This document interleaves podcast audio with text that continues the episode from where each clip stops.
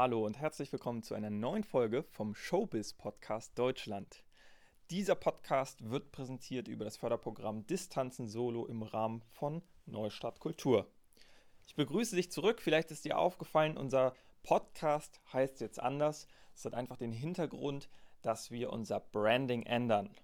Das, was vorher Dance University hieß, beziehungsweise Dance Business Coaching, ist so wertvoll für eigentlich jeden Künstler dort draußen. Die Themen Networking, Marketing, Vertrieb sind für jeden essentiell wichtig, der eine Personal Brand darstellt. Und deshalb haben wir uns dazu entschlossen, mehr Leute anzusprechen mit diesem Medium. Wir haben so tolle Rückmeldungen bekommen in den letzten Wochen von euch.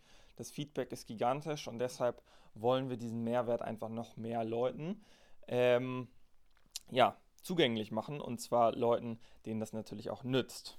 Insofern die kleine Namensänderung. Ja, worum soll es heute gehen? Heute soll es um das Telefon gehen. Erstens, warum sollten wir überhaupt das Telefon benutzen im Business? Und ähm, was fällt den Leuten daran so schwer, das Telefon zu benutzen? Und ähm, ja, da fangen wir auch gleich mal mit an. Also, was sind die Gründe, warum man auf das Telefon zurückgreifen sollte? Für mich persönlich ist das Telefon einfach der direkteste Kommunikationsweg, den man irgendwie haben kann. Wenn du eine E-Mail versendest, wartest du Tage, manchmal Wochen auf eine Antwort, manchmal vergisst der Gegenüber, dass er noch nicht geantwortet hat, manchmal öffnet es irgendein Praktikant und drückt dann nicht wieder auf ungelesen und äh, die E-Mail kommt abhanden das gleiche gilt für Briefe in der Post. Aber wenn du erstmal am Telefon durchkommst und jemand am Hörer hast, muss der quasi unmittelbar reagieren und kann nicht aufschieben. Und das ist äh, der ganz, ganz große Vorteil, den wir haben. Plus, dass Leute im Business es generell sehr schätzen, wenn man Sachen einfach kurz übers Telefon klärt, weil das ist einfach ein sehr direkter Kommunikationskanal wo es nicht so lange dauert, auf den Punkt zu kommen.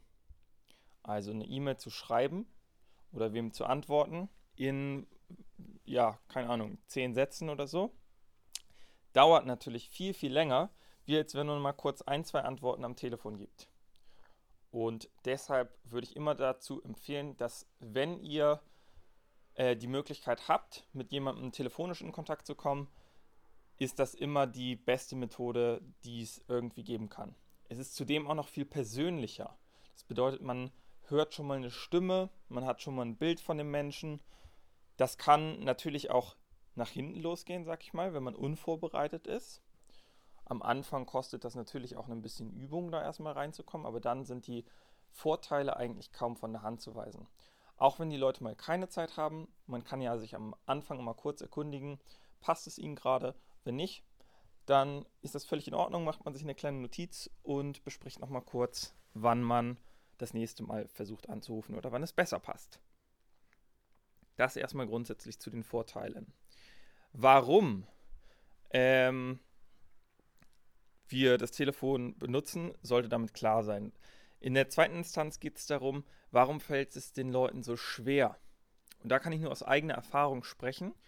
In meiner Jugend fand ich das auch ganz und gar nicht schön, irgendwie mit dem Telefon irgendwie, ja, irgendwas zu machen.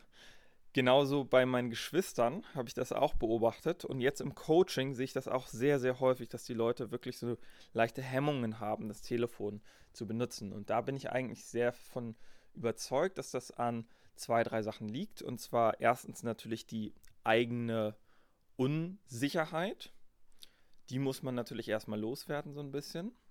Das ist allerdings auch ein Prozess und das kommt auch einfach übers Machen. Damit sind wir schon beim zweiten Punkt, nämlich das Training.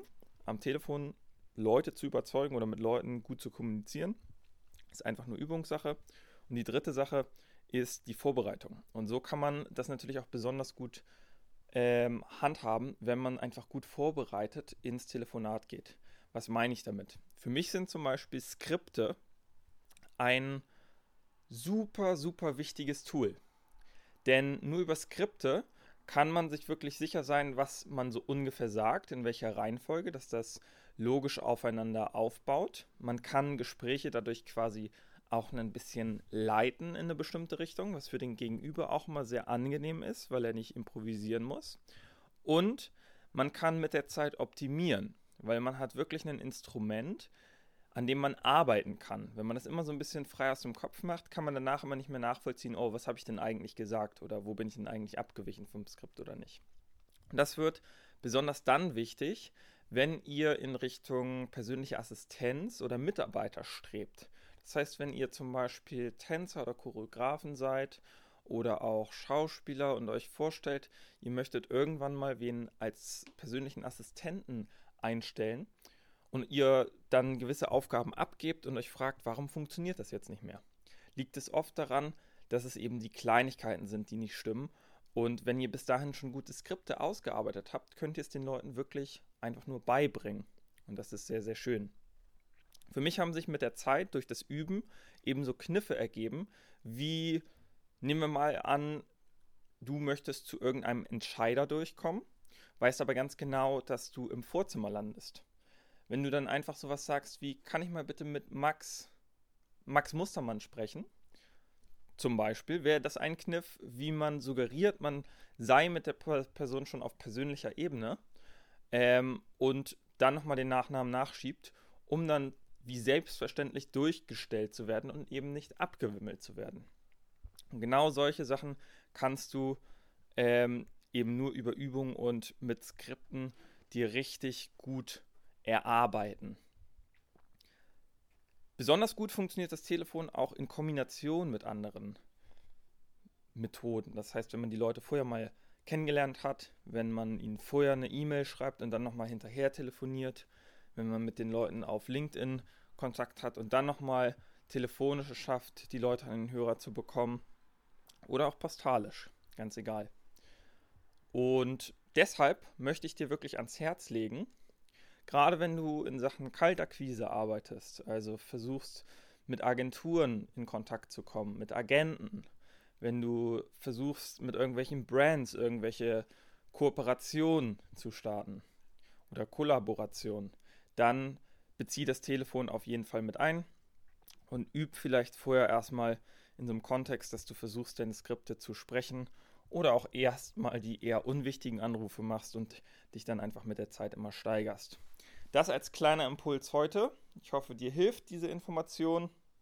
Wenn du mehr Hilfe brauchst oder möchtest, steht dir natürlich wie immer frei auf www.alexheimer.de slash Beratung zu gehen und dir dein kostenloses Beratungsgespräch zu buchen, um zu gucken, ähm, wie wir dir wirklich helfen können in deinem Business. In diesem Sinne, vielen Dank fürs Zuhören und bis zum nächsten Mal. Euer Alex.